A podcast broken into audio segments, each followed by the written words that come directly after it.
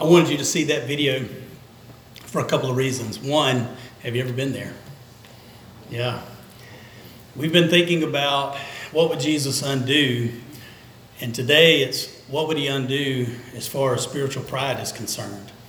And last week, you know, I kind of talked about wearing a mask and hypocrisy and those things. And can you see how wearing a mask and hypocrisy and pride, how they go together? They really do. And, and one of the hardest things maybe for us to do as, as a church family is to you know because you come in the door you want you want to smile you want to be happy you want to say hello to everybody you know? And if you're going through something you don't want to drag them down you know where you are sometimes and you just kind of want to put you know the best foot forward and the best face forward and, and i get that. But what we're called to do as a faith family is to just be honest and uh, you know i've told you before this is kind of my strategy. Like i probably won't say to you how are you doing today first thing in the morning because some of you like you need to tell how you're doing and i just don't have but like 30 seconds before i have to walk up here and start and i, I can't hear all of the how you're doing. I want to hear it i just can't do it right now so so and, and then we all kind of jump in that you know? Like i don't want to bother the pastor with this i don't want to ask anybody i don't want to tell anybody but somehow we've, we've got to find ways and times you know, places and spaces where we can do those things, where we can just be honest about the things we're going through. You, you need some safe people in your life. You need some safe people that you can tell them exactly what you think and they still love you. You know what I mean? Because you, you've got the things that you'll say, and you say, okay, this is a hard thing for me to say, but I'm going to go ahead and say it, but it's safe for me to say it to someone, okay? But then there are other things where in your mind you're thinking, if they really knew what I was thinking, if they really knew what I was going through, if they really knew what I wanted to do, like they would just, they'd run out the door, like let me away from this person. And because we all have thoughts like that and feelings like that, and we go through times like that, we just, we just learn to put on the mask and we just hold on to it. And if you hold on to it long enough, it kind of morphs into pride. That's what happens. A kind of spiritual pride that says, you know, I'm better than this. Maybe I'm better than you. That's what happens. It's really scary when it happens that way. So, honesty is at the heart. What Matt Chandler does in, in that little video clip you just watched is he, he just encourages his church to start there that, that repentance, contrition, confession, that those are the things that are at the heart of the Christian life. That's what it is. Like you've got to be able to come to terms with who you are and what you've done and be able to talk to God about it. And if that starts with talking a person, with a person, you do that. And then it's con- contrition, confession, repentance. It's over and over again. And no matter how long you've been walking with Christ, how long you've been a believer, you never get away from that. I know you kind of want that though, right? Wouldn't you like to reach a point where you could just go through your days thinking, I didn't do anything wrong today? Wouldn't that be great?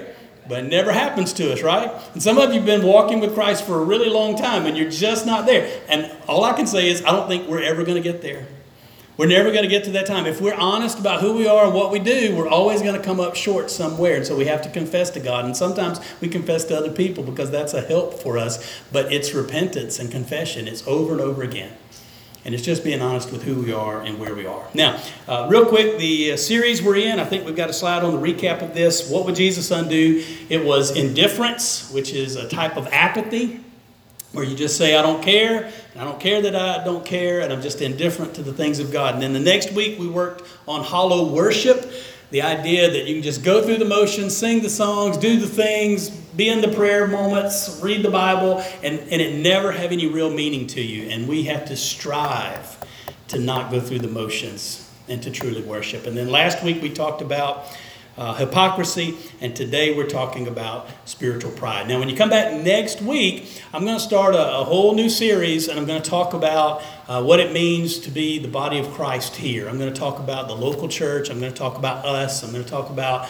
what it means for all of us because we're all new members of a new church, so to speak. So I'm going to kind of go that way for a few weeks, and I'll talk about all those things, all the all the things that kind of relate to serving the Lord together as a new church. And so we'll talk about that starting then. But today it's spiritual pride and what I want to do is read from Luke chapter 18, 9 through 14. It's one of those stories that I'm sure when the disciples first heard it, they didn't have any trouble remembering this one. And it's because of the dynamics and it's because of, of the twist that Jesus gives at the end. But this is Luke 18, 9 through 14. And he told this parable to some who trusted in themselves that they were righteous and viewed others with contempt. Two men went up to the temple to pray, one a Pharisee and the other a tax collector. And the Pharisee stood and was praying this to himself God, I thank you that I am not like other people swindlers, unjust, adulterers, or even like this tax collector. I fast twice a week. I pay tithes of all that I get. But the tax collector, standing some distance away, was even unwilling to lift up his eyes to heaven and was beating his chest, saying, God, be merciful to me, the sinner. I tell you, this man went to his house justified rather than the other. For everyone who exalts himself will be humbled, and he who humbles himself will be exalted. Let's pause here and pray. Father in heaven, we thank you for your word. We thank you for this parable, this story that is to teach us about ourselves. And as we look at it and think about it together, Lord, help us understand. Help us see something today about ourselves that maybe we've never seen before or just didn't want to acknowledge. Lord, move us in your direction. We give you this time. In Jesus' name, amen. So Jesus tells a parable to those who trust in themselves and look at others with contempt. Nobody wants to volunteer to be that person, right? Okay, if you trust in yourself and you look at others with contempt, please raise your hand. Nobody raises their hand, right?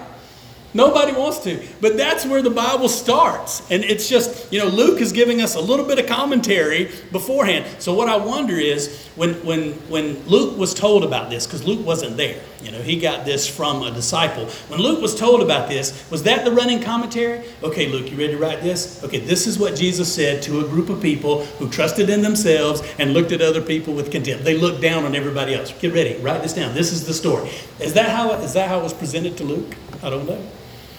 But you know up front, this is the group of people. They trust in themselves, they, they think highly of themselves, and they look down on others. That in itself is pride. And it can go both ways, okay? And, and I just want you to, to hear this how pride works.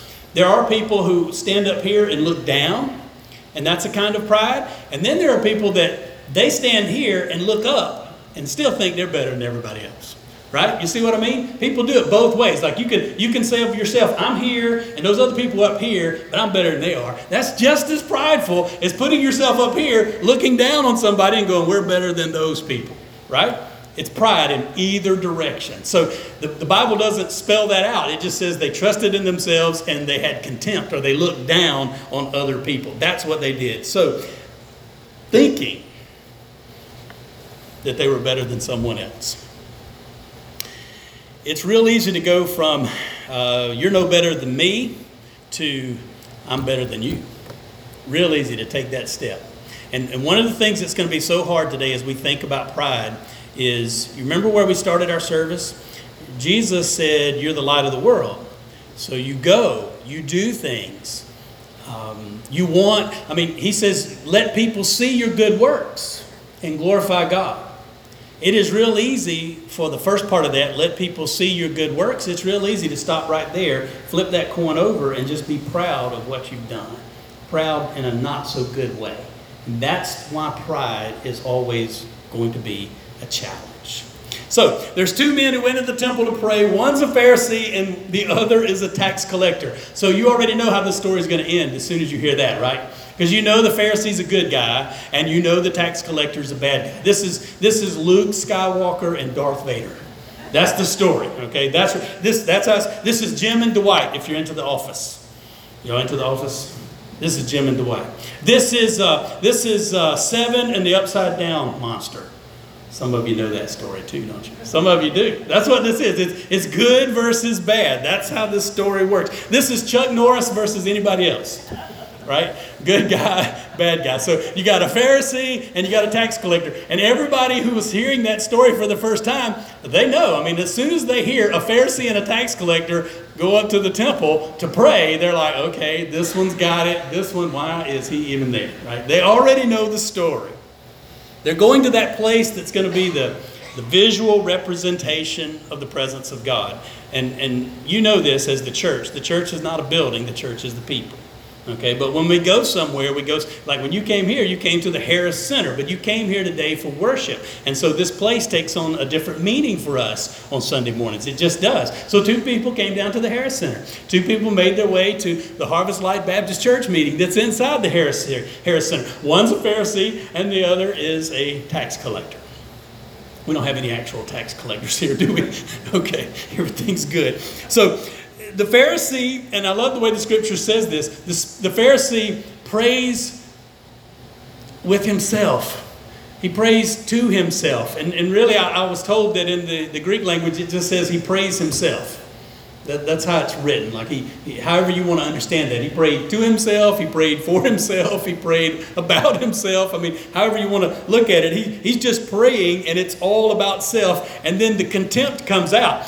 Thank you, God, that I'm not like this person. I'm being careful to point behind Ross. I don't want to point to Ross. I want y'all to know I'm not pointing to Ross. I'm pointing, it's, it's, I'm holding the mic with this hand, I'm pointing with this hand. Okay, we're good, we're good, Ross. Okay. Thank you, God, that I'm not like this person. And then he starts naming things, you know, they're, they're swindlers, they're unjust, they're adulterers, they're crooks, they're whatever he wanted to say. I mean, Thank you, God, that I'm not like that. I'm up here, they're down there, right? That's pride in its heart. And then he starts talking about himself. So I, am not like them. Thank you, God. But oh, I don't know if you've noticed this, God. Here's what I am. Here's what I do. I tithe of everything I get. I do these other things. I'm not like them. I fast. I pray. I give. Again, I'm up here and everybody else is down there. That's how he sets this up. I follow the rules. I do the right things. I'm better than the people around me. If I compare myself to others, I come out ahead of them. And so here's the statement. I, don't know if I've got a slide on this. I just want to read it to you and make sure you, you hear it this way. But this is what the Pharisee does he takes what is a gift from God and he decides that he is a gift to God. Does that make sense? He, I mean, everything he received, he received from God. It's not something that, you know, was on his part. He, everything he had, he, he got from God. But, but he takes all these things that are gifts from God and somehow translates that into, I'm a gift to God. And that's pride. And when you say it like that, it sounds terrible, doesn't it?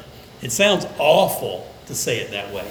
So, spiritual pride, this is what it promises. And I think there is a slide on this. Okay, this is what spiritual pride promises it promises a kind of self sufficiency. In other words, I've got this, I can handle it. I can do it. I don't need anybody else. I'm a good person. I know the right things. I do the right things. I am self sufficient. That's what spiritual pride does. It says, I am enough. And for many of you in here today, you know that in your spiritual uh, journey, it always starts with, I'm not enough. I'm not enough. I don't have what it takes. Pride is the exact opposite of that. So it starts with spiritual uh, self sufficiency, and then it moves to self importance. I'm valuable. I, I live in the right place. I drive the right car. I have the right clothes. I have those things. These people couldn't do what they do without me. Everybody depends on me. I'm valuable. That's its own form of pride. And that's where it takes you. And then it takes you to something at the next level, which is not just I'm valuable, but it's a type of sex, self exaltation, where now you want someone to praise you for what you've done. So it moves along to I can handle this, to I'm valuable, to praise me for it. You see that? That's just three different steps, and that's just taking pride to its full extent. That's where it goes. Everyone, look at me. Tell me how great I am. It's, a, it's an inward emotion that always leads to an outward action. It's an inward emotion that leads to an outward action. That's, that's how you find out about pride. That's how you see it in yourself. That's how you see it in other people. It started out as, as a, a thing that you thought, and there was an emotion attached to that, and then it turns into behavior. When I started driving, which was a long time ago, by the way, my first car was a truck. Listen to this. It was a 1971 Datsun pickup. All right, the older people nodding their head like they remember Datsun. You younger people have to Google that. Like Datsun's been going a long time. How many of you know what Datsun became? It morphed into what? Nissan. Thank you very much. So all the Nissans before they were Nissans, they were Datsun. Okay, and Datsun made a pickup that was almost as big as that table right there. No, it was a little, maybe two tables, but I'm not kidding. It wasn't much bigger than that. In 1971 Datsun pickup, that was my first vehicle. It was $600. Now, in 1985, $600 was more than it is now, but it was still dirt cheap. And I'll tell you why it was cheap. It only had one brake that worked. The back right tire. That's the only one that would slow down. now, now, you guys that drive trucks, you know that's a really bad thing, right? It would be okay if the front right tire worked a little bit. It would slow down a little bit. But the back right tire was the only one that worked. Only one. So what you had to do was you had, number one, it had a leak in the master cylinder, so you had to pump the brakes to even get good pedal. Okay, this was before power brakes. And seat belts, by the way. This thing did not have seat belts. Those were still optional in 71. So you pump the brake to get some pedal. You hit the pedal. The back tire, right tire, started to, to, to turn, which meant the vehicle went to the right. So you had to do your steering wheel to the left to keep it straight. Does that make sense? I learned how to do that fast driving that vehicle. So, you know, I would drive to school. I'm, I'm, you know, I'm a new driver. I'm 16 years old. I'm driving to high school. And my prayer would be, Dear God, please don't let anybody see me driving this truck. That's how it was. I took Michelle out on a date in that bomb. Like she, she, she, will tell you, she's just shaking her head like, I can't believe you're telling that story. But that's how. I, I can't believe her mother let me get, get. She was able to go on a date. I didn't tell her mom about the brakes, right? I did not tell her mom about the brakes. But but Michelle did that, and she must have really wanted to go on a date with me. That's all I could say. But here's what it did. It gave me a way to get to work.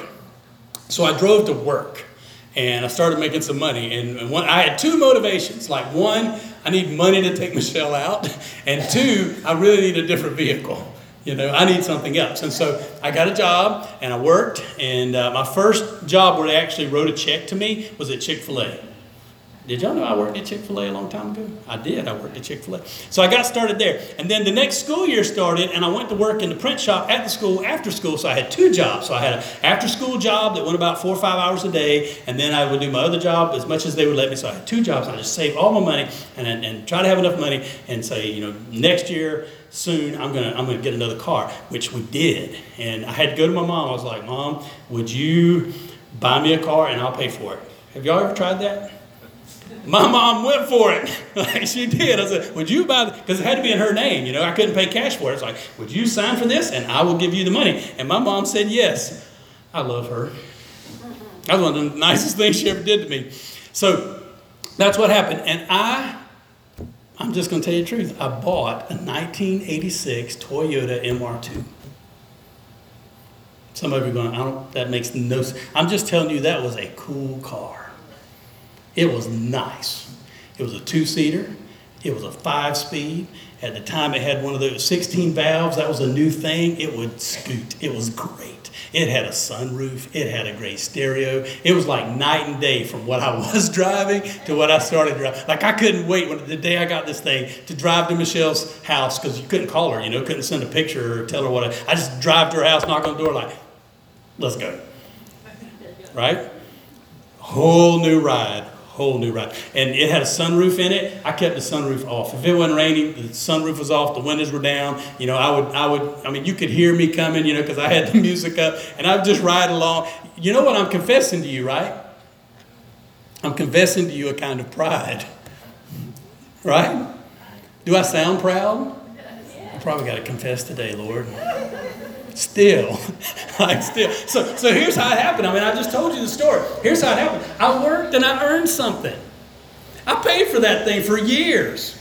I kept it until I don't know 1999, 2000, right in there before I sold it. I mean, I mean, I had that thing from '86 um, all the way through to the late '90s before I sold it. I mean, I love that car. You know, it was such a cool car. But but I worked, I earned it, I paid for it, and it's just really easy to take something that you work for and earn. It's just real easy to kind of flip that coin over and become real proud of yourself, right? And then other people don't have cars. You're like, you need to work for it. Right? Some of you said that, like you said that. I've been there. I've been there. It's just so easy to take something that's good, like working, earning, paying for things yourselves, all of that. It's just so easy to take that, and there's just a fine line between doing those things that are good and becoming really prideful about it and thinking that it was all you. Not having gratitude, but instead being prideful about it. And that's what happens. So it's, it's real easy to say, I earned it, to take the next step that says, I deserved this, to then going to the end of it and say, Well, I'm better than you because of it. Does that make sense? That, that's, how, that's how sticky pride is. Because it starts with something that's good and it works its way into something that's not. And so here you've got this Pharisee and you've got this tax collector, and, and that's what's going on with them. The Pharisee started with something that was really, really good, and he's made his way into something that's not. So it starts with comparison. This is probably where it'll show up for you in your life. You'll, you'll catch yourself comparing yourself and your actions to others. You know who are the worst people to do that? We parents. We're the worst ones to do that. You know, I don't. It starts. It starts young for parents. I mean, parents like new parents, young parents. I don't mean in age. I just mean they haven't had kids very long. It starts there and it makes its way up, and, and so we start comparing. We're like, did you see so and so's kid? Did you see what they did? That kid's going to go to jail. You know, kid's like three or something. And you start this comparison thing, and, it, and it's awful, and, it, and it's real easy. Once you start that, you, in a way, you're saying, but, but we're better than that, and we've handled it better than that. And the fact is, you don't know what's going on, you don't know what's happening. But it's easy, easy to go that way. And you start out with comparison. Or, or you'll hear it in yourself when you say things like, well, I would never. Now, if you said that just a few minutes ago, I'm sorry. I didn't hear you. I'm not picking on you. But but that's what that's where it shows up in your life. You say, "Well, I would." You see what they did? Did you hear about that? Well, I would never. Really? You would never. Hmm. That's pride. And so comparison. And then sometimes it comes out in a different form. It's more like, "Well, I don't need. I don't need God. I don't need the church. I don't need to pray. I don't need the scripture. I, I don't need those things because I got it. And that's another form of self sufficiency. Or, as we talked about earlier with self exaltation, it just becomes attention seeking. Our phones and social media have made us um, all constantly in danger of attention seeking, right? That's what it is for so many people. We always have to be on guard for it. So, let me take it this way, and I, I, don't, I don't have a slide for this, but there's a reverse side of it. And I wrote this down this week because I wanted to make sure and talk about it. The res- reverse side of this is when you hear people always come at it from the negative side. So it might be something like this uh, a person that can't receive a compliment. You go up to them and you say, hey, that was a great job you did. And they always deflect it, they can't just say thank you. That, that's its own form of pride man, I, I saw what you did there, and, and that was so that was so good, and, and or it meant a lot to me, or, or it had to mean a lot to someone else, and, and they can't just say thank you for it. They just they just say, well, you know, whatever. They just pass it off. So it's things like that, or they'll say, "Woe is me." You'll hear that from people, uh, which is again, it's on the negative side, but it's someone always saying, in their own way, "I should have better. I deserve better." And frankly, none of us deserve anything that we have, do we? I mean, that's the truth. Everything we have is a gift, gift from God. And in either of those cases, the value is still on me. And that's at the heart of pride. So, what would Jesus undo? He would undo spiritual pride. And I know it took me a long time to get there, but I'm going to give you three quick points about this. Number one, when we are full of ourselves, there is no room for God. That, that's where we're starting today. When we're full of ourselves, there's no room for God. So the tax collector was standing some distance away. He was not even willing to lift his eyes to heaven. He's beating on his chest and he's saying, God, be merciful to me, a sinner. All right, that's a person who's no longer full of themselves. Now, he, I mean, you just have to know about the tax collectors. These weren't people that went down and signed up for the job and they just happened to get hired. These were people that were looked at as traitors in their own land. You know, they, I mean, they were Jewish men. They worked for the Roman government. They collected taxes for the country They came in and took over their own country. And then they didn't just collect taxes for an invading government, they added on top of that and, and basically made themselves rich doing that. Th- these people were just dirty. That's what they were. And so when you hear about the tax collector going up the temple to pray, you know, the, the good Jewish people are like, tackle him, don't let him in. Don't let him do that. He's a bad guy. He's awful. He's a traitor to our own nation, a traitor to our own people. That's what they're. And there was a way for him to, to right himself in the law but it would have been to pay everything back that he had ever taken unjustly plus 20%. Yeah, who's going to do that, right? he, he made himself rich stealing from people. Now he's going to have to pay all of that back plus 20%. So you can understand, he, he knows he's out. As far as God is concerned, there's, he's not going to make it. So when he's standing there in this parable of Jesus saying, God be merciful to me as a sinner, he's throwing himself at the mercy of God because there's no hope for him otherwise. He can't earn his way out of that. And by the way, that's a good thing to figure out that you can't earn your way out of it. He was broken, broken by sin. Verse 14, this is what I want to remind you of because this is the twist in Jesus' story. He says, I tell you, this man went to his house justified rather than the other. Not the Pharisee. Not the guy that learned all 613 laws in the Old Testament. Not the guy who memorized 600 plus laws by the time he was in about fifth grade. Not that guy. But the other guy that we all think's a traitor, that he's dirty, and he steals from people, and he probably stole from my family. That's the guy, Jesus said, who went away justified before God. So you can see it was not because of his actions he was justified before God, right? He threw himself at the mercy of God. Look, I'm just telling you the pastor in me, okay? This is a pastor's heart. I never know when somebody walks in the door what they bring with them. I never know. Sometimes I can read something on your face. I know you're going through a hard time, but I don't I don't know what you brought in with you. I don't know what load you carry. I don't know what burden you have. I don't know what sin you're dealing with. I don't know what your struggles are. But when, when people walk in the door, many times they come in with just a heavy, heavy load. And if that load has to do with your sin, if that weight has to do with your sin, I would just encourage you every single Sunday, in one form or another, what I'm saying to you is just take that, throw it at the feet of Jesus, and throw yourself at the mercy of Jesus because He's the only one who really needs to forgive you, and He's the only one who can take you from where you are and move you to where you need to be. Don't try to figure it out yourself. Don't try to do it yourself. Don't try to say, "Well, I can I can figure this out if I just work hard enough." Throw yourself at the mercy of God. Whatever he tells you to do, do that. Do that.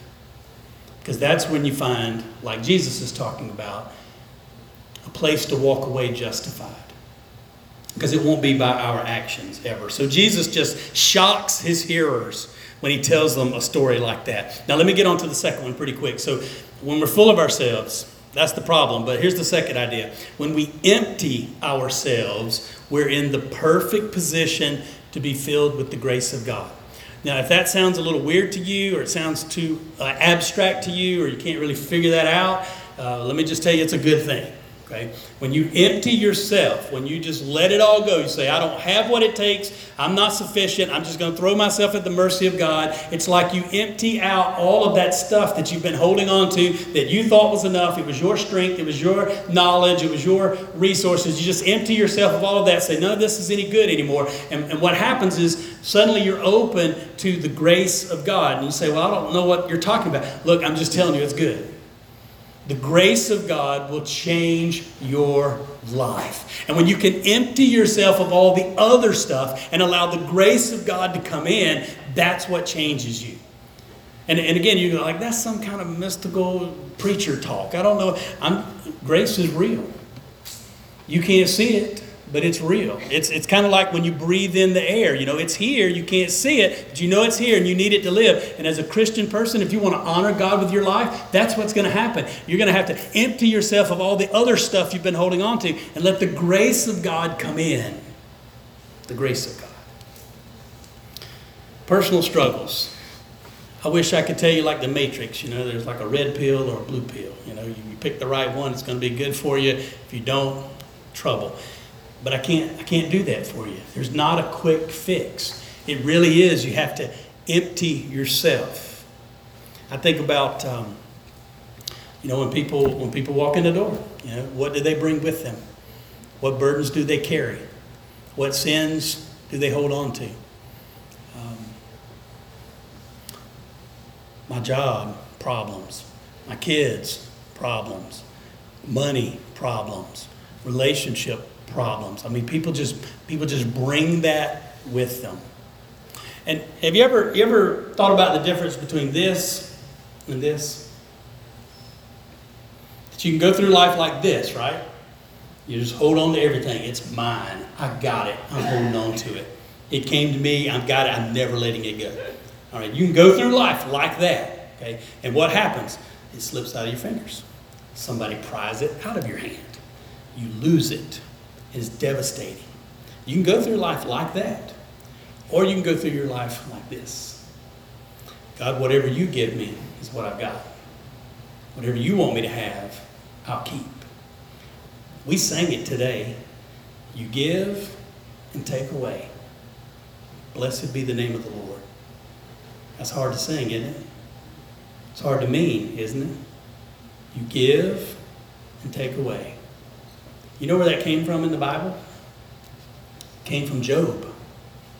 A man who had wealth, a man that had a wonderful wife, a man that had a great family, a man who had all kinds of resources. He had all of that, and almost in a day, nearly everything was taken away. Everything. And when his friends come to him and they want to talk to him, that's Job's response. If you want to know why Job is looked at as a righteous and holy man in the scripture, that's it. When, when everything important in life was stripped away from him and they talked to him about it, he said, The Lord gives and the Lord takes away. Blessed be the name of the Lord. Now, I'm just going to say to you if you've never had anything important taken away from you, maybe what I'm saying doesn't make sense. But what is the most important thing? When all this is done, when, when all of life's over, like what is the most important thing? You know what it is. It's your relationship with God, isn't it? Because I, I guarantee you, if I'm your pastor and I'm with you the last five minutes of your life, you will not care about your car. If I'm with you those last five minutes, you know, and you're still kind of conscious thinking about things, you're about to be gone, you will not say to me, make sure to make my house payment. You won't care. Your bank account will not matter. Whatever's in your closet won't matter. I mean, none of that. You won't care about any of that stuff. The only thing that's going to matter to you is where am I going? What's he going to think when I get there? The Lord gives, the Lord takes away. Everything you have right now that you consider your own, everything is something that God gave you. And He may take it away at some point, or He may want you to give it away at some point. The Lord gives, the Lord takes away. Blessed be the name of the Lord. That is the opposite of pride. Let me do the last one. Right, when we empty ourselves, we are in the perfect position to be used by God. Here's the truth the Pharisee and the tax collector, they were in the same boat, they just didn't know it. You know, they were in the same boat, they just didn't know it. They're both, Lord, be merciful to me, a sinner. They were both in that spot. One just knew it and one didn't. And so once you know it and you open yourself up to God and say, God, my life belongs to you. Where I go, what I do, what I have, it's, it's all yours. Once you do that, all of a sudden you're in a position where God can do something through you that He could not do before.